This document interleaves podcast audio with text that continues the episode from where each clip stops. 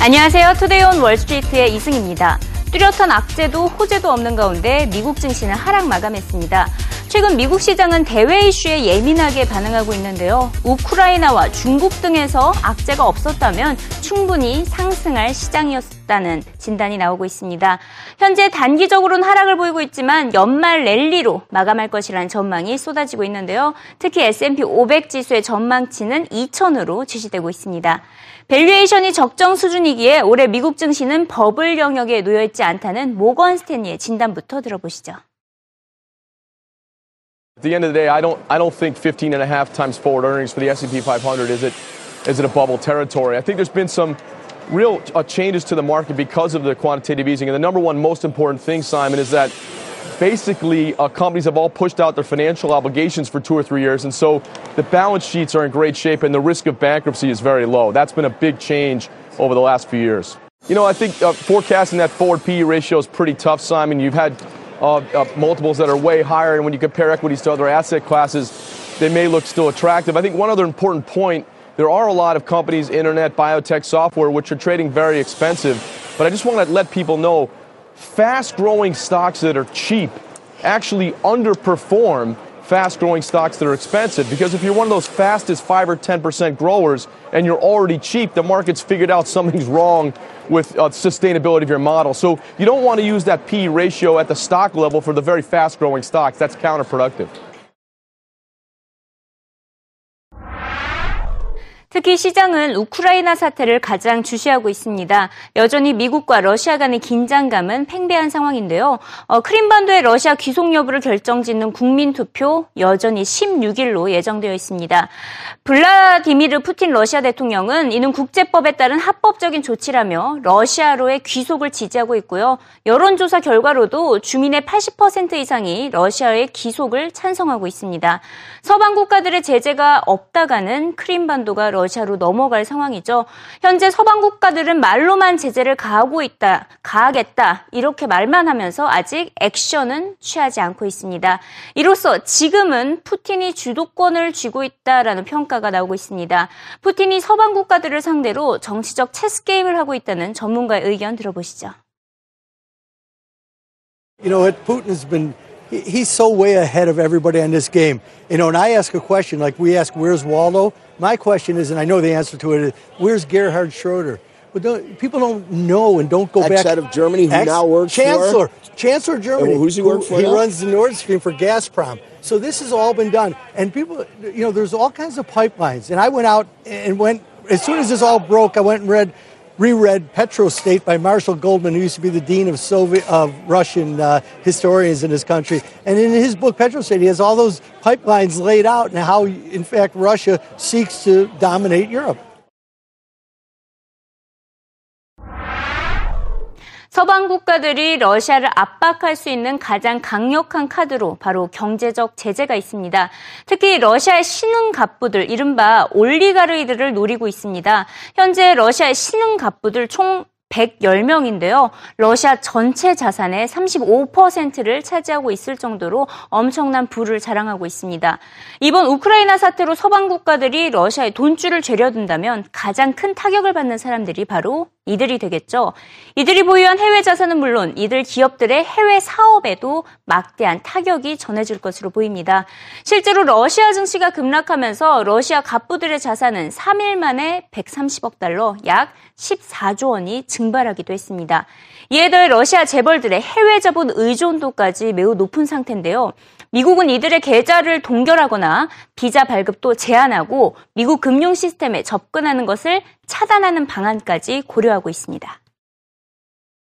The U.S. Treasury could identify Russian politicians who were involved in the Ukraine, then the U.S. could sanction any billionaire who has ties to those politicians. This all is traceable through U.S. Treasury. Now, what could we do? Well, their visas could be restricted, their yachts could be pre- prevented from docking in Western ports, their bank accounts could be frozen, they could be prevented from dealing with U.S. financial institutions. Now, as the oligarchs have rushed to westernize and borrow from Western banks, this could be a powerful blow to their businesses. Of course, not every rich Russian would be punished. This 440 foot yacht called Serene, it's now in New York Harbor, reportedly owned by Yuri Shepler. Now, he's a Russian vodka tycoon who has clashed with Putin in the past, so perhaps he sought a safe harbor right here in New York. No comment from him on whether he's here or why he's here. 이런 가운데 CNBC는 항상 푸레토리코도 유념해둘 것을 계속해서 보도하고 있습니다. 푸레토리코가 결국 35억 달러의 긴급 유동성 수혈에 나섰기 때문인데요. 채권 발행을 통해 자금을 마련한다는 것인데 수요도 그렇게 많진 않은 상황입니다. 지방채에 전문적으로 투자하고 있는 기관은 푸레토리코는 신평사들이 제시한 등급처럼 투자 부적격 국가라고 평가했습니다. 무려 10년 동안이나 마이너스 성장을 보인 국가이기 때문에 채권 발행을 통해 유동성을 구한다고 하더라도 리스크가 많은 국가라고 지적했습니다. Most retail investors, we don't this is, think this is appropriate for the municipal bond portfolios because it, it has several inherent risks in it associated with it. Just because this deal came doesn't mean all of those hurdles that the issuer has are gone. They, they expect to come to the market again uh, toward the end of this year, so this alleviates some of their liquidity concerns here. But some of their bigger problems, some of the bigger hurdles are their slowing economy. It's been in a decline since in close to a decade now. People are leaving the island, so structurally there are big negatives in the, the economy in Puerto Rico, and ultimately they don't have enough tax collection revenues coming in to pay off all their debt. So they're going to have to continue to roll over debt, most likely again later this year. And this is what we've been telling clients that this is really a speculative grade credit, that it's not appropriate for most of them. 중국 경제에 대한 불안감도 지속되고 있습니다. 특히 지난달 중국의 수출이 연간 18.1%나 급감한 것이 미국 시장에 큰 부담이 되고 있는데요. 중국의 주요 수출국이 미국도 포함이 되고 있기 때문에 미국의 소비 시장까지 위축시킬 수 있기 때문입니다. 이에 따라 지난달 미국 소비 지표 부진까지 예상이 되고 있습니다. 또 수출 부진의 여파로 철광석과 구리 등 원자재 가격이 급락하면서 관련 업체들의 주가에 타격을 안겨줬습니다. 엎친 데 덮친 격으로 중국 위안화 가치까지 하락했는데요. 최근 위안화 가치는 6.1312 위안으로 1년 반 만에 최대폭으로 하락했습니다. 이는 곧 신흥국 기업들의 부채를 늘리는 격이 됩니다. 미국 양적 완화 축소 여파에 이어서 중국 위안화 가치까지 떨어지면서 신흥국들의 저성장이 우려되는 상황인데요. 하지만 일부 월가 전문가들은 중국의 무역 지표 부진은 일시적인 현상일 뿐 7%대 성장률에서 크게 벗어나지 못할 것으로 낙관했습니다. Trying to ask one number to do at least three things. We're trying to we're trying to get it to tell us whether China's growing. We're trying to understand the Lunar New Year effect, and we're trying to understand capital controls. One number can only tell you one thing, and what this number tells you is somebody's been fiddling with the export numbers. Uh, of course, how much physical goods is exported are controlled by how much people want to buy abroad. And in that case, you'd think this number would tell you the rest of the world is collapsing, which it's not. Imports in China grew 10% last month. And by the way, these numbers are year over year numbers. The February export number actually fell by about half from the January number. So big, big changes. But the problem here is that the, the yuan or the RMB is not convertible. That means for most businesses and people in China, it's not legal to own foreign currencies. What that means is if you want to get money in or out of China, foreign assets, uh, you have to find another way to do it. And the other way to do it is over and under invoicing exports. It's an old game, but it's been going on big time. Uh, let me tell you how it works. Where imports in China grew 10%, that means incomes in China are fine. So I think don't get too excited about this one number. And other numbers like auto sales and PMI for non manufacturing are actually doing fine. China's going to grow seven plus a little bit this year. Trade will end up the year growing about that much yeah. too. 이 시각 CNBC 헤드라인을 살펴봅니다. 시티그룹의 스트레트지스트가 현재 미국 주식시장이 유포리아 상태이다. 극도의 흥분 상태라고 표현했는데요. 그만큼 많이 오른 상태로 다소 버블이 우려된다고 진단했습니다. 최근 CNBC와 인터뷰를 갖고 있는 다수 다른 전문가들 의견과는 다른 것을 알 수가 있는데요. 물론 연말에는 S&P 500 지수가 1975로 높은 수준에서 마무리할 것으로 예상을 했지만 그 과정에서 다소 험난한 장애들이 있을 것을 우려를 한 것입니다. 무엇보다 소셜미디어, 바이오텍, 연료 전지 관련주의 변동성이 클 것으로 우려했습니다. 최근 세계 최대 채권 펀드인 핌코에서는 잡음이 계속해서 어, 들리고 있습니다. 핌코에서는 경영 악화 소식만 전해지고 있죠. 또 최근 사임한 모하메드 엘 에리언과 빌그로스 사이에 감정의 골이 깊어지고 있는 가운데 빌그로스의 연봉이 너무 높다는 지적까지 나오고 있습니다. 핌코의 한 이사는 빌그로스의 연봉이 2억 달러, 약 2,100억 원에 달하는 것은 말도 안 된다고 비판을 하면서 다른 헤지펀드 운용사의 CEO들처럼 2천만 달러, 약 210억 원으로 깎아야 한다는 핌코 이사들의 쓴소리가 이어지고 있습니다. 아, 자, 이어서 이번에는 오늘의 CNBC가 추천한 must 기사 한번 보도록 하겠습니다. 마크 카니 영란은행 총재가 영, 은행권에 대한 감독체계 혁신을 통해서 환율 조작을 근절하겠다고 어, 표현을 했습니다. 어, 시중은행의 환율 조작을 없애기 위한 전담 조직까지 만들 것이라고 강조를 했는데요. 최근 영국에서는 지난해 10월부터 환율 조작 혐의를 지니고 있는 은행들을 대상으로 어, 조사를 펼치고 있습니다. 자, 이번에는 억만장자 투자자들의 투자 전략을 살펴보도록 하겠습니다. 예, 여기 보시면 제목을 보시면 조지 소로스와 존 폴슨의 투자처를 알 수가 있는데요. 큰 손들이 유럽 시장에 적극적으로 투자를 하고 있는 가운데 조지 소로스와 존 폴슨은 바로 스페인 시장에 투자를 하고 있습니다. 스페인 부동산 업체 지분을 사들이면서 증시와 부동산에 어, 집중적으로 투자를 하고 있는데요. 재정위기 이후 스페인의 부동산 가치가 3분의 1 가까이 감소했지만 그만큼 저평가됐다는 이유로 이에 대한 투자 지난해부터 거의 두배 가까이 증가하고 있습니다. 스페인의 국제금리 역시 지난 2006년 이후 최저치인 3.3%로 떨어지며 안정적인 흐름을 보이고 있습니다.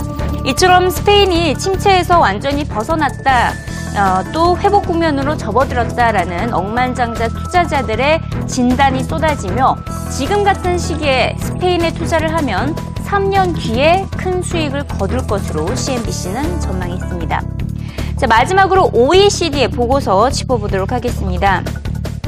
OECD가 신흥 경제국의 저성장으로 올해 상반기 세계 경제 성장이 둔화할 것을 우려한다고 밝혔습니다. 미국의 양적 완화 축소에 따라 신흥국에서의 자본 이탈 위험이 여전히 남아있다고 진단한 것입니다. 볼프강 쇼이블레 독일 재무장관 역시 신흥국을 주시하며 자국 성장 방안을 모색하고 있다고 말했습니다. Everything is interlinked, and of course, growth is the always main issue. And of course, we're working globally to achieve sustainable growth as far as possible. We are currently seeing some problems in some emerging countries, and that will be the most important topic at this meeting, but that is closely connected with the problematic tapering. Partly yes, but partly not. I think we have to find a balanced path. On the one hand, that we continue the policy of carefully reducing the excess liquidity, this is primarily a matter for the central banks, and it is quite clear that for a while now, monetary policy has been fighting against these difficulties and to accommodate these economic developments. But it has also led to a situation, on the other hand, where monetary policy is not the same everywhere, and there is the temptation not to carry out the necessary structural reforms. Therefore, the emerging countries concerned must be made aware that it is not only a question of cautious, calibrated tapering, but also that they must continue consistently along the path of structured economic reforms. We've had the problem recently in Europe, and we have always used monetary policy as a tool to gain some time, but this should not be misused to avoid solving the problems.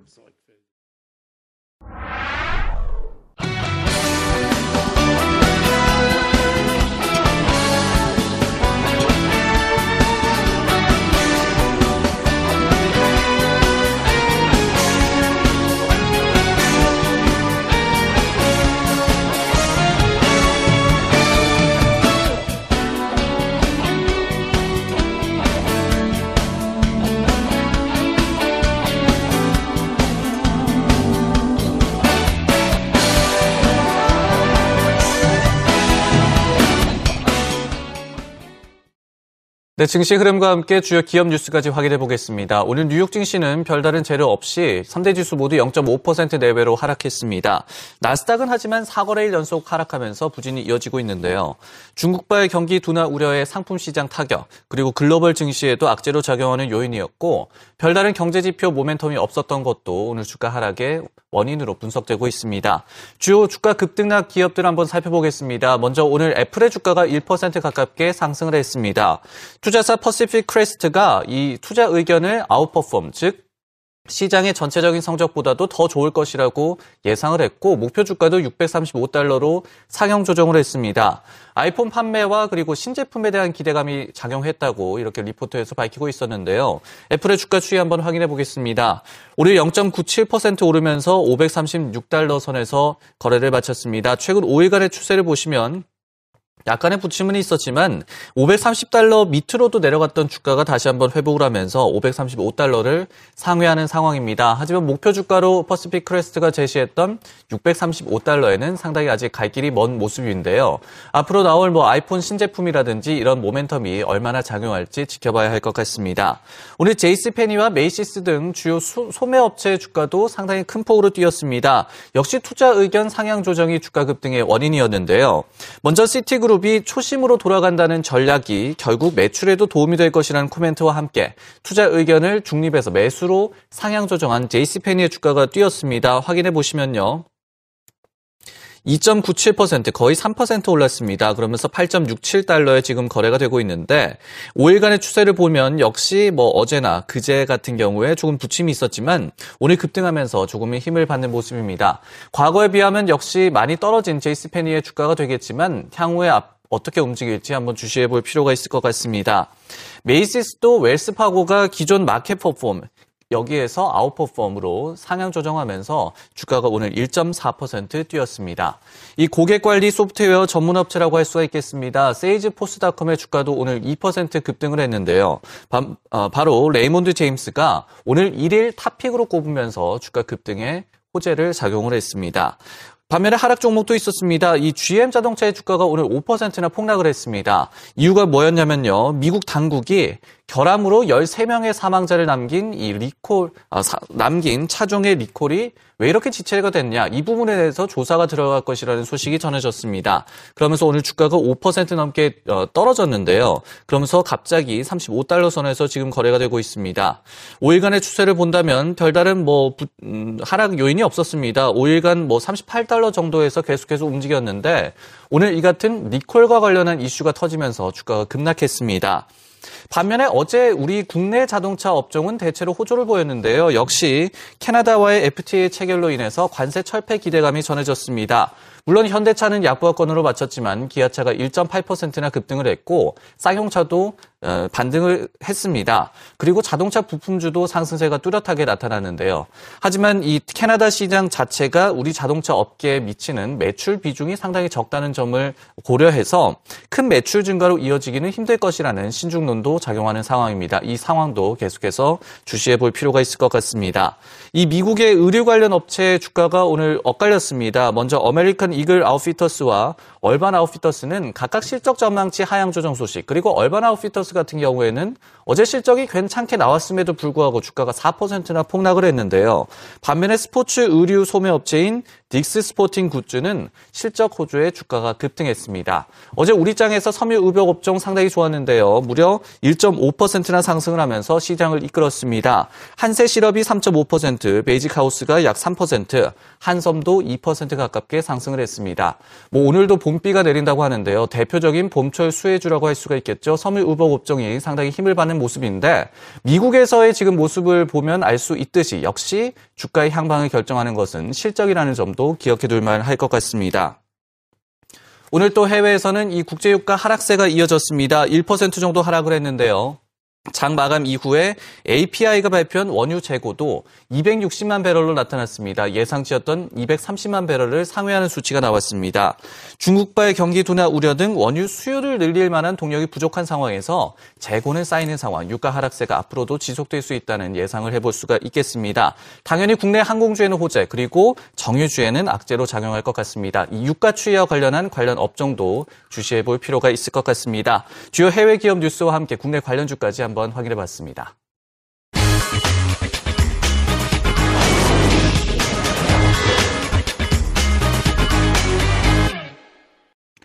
최근 시장이 대외 악재에 민감히 반응하고 있는 가운데 일단 이번 주는 미국의 소매 판매 지표를 기다려봐야겠습니다.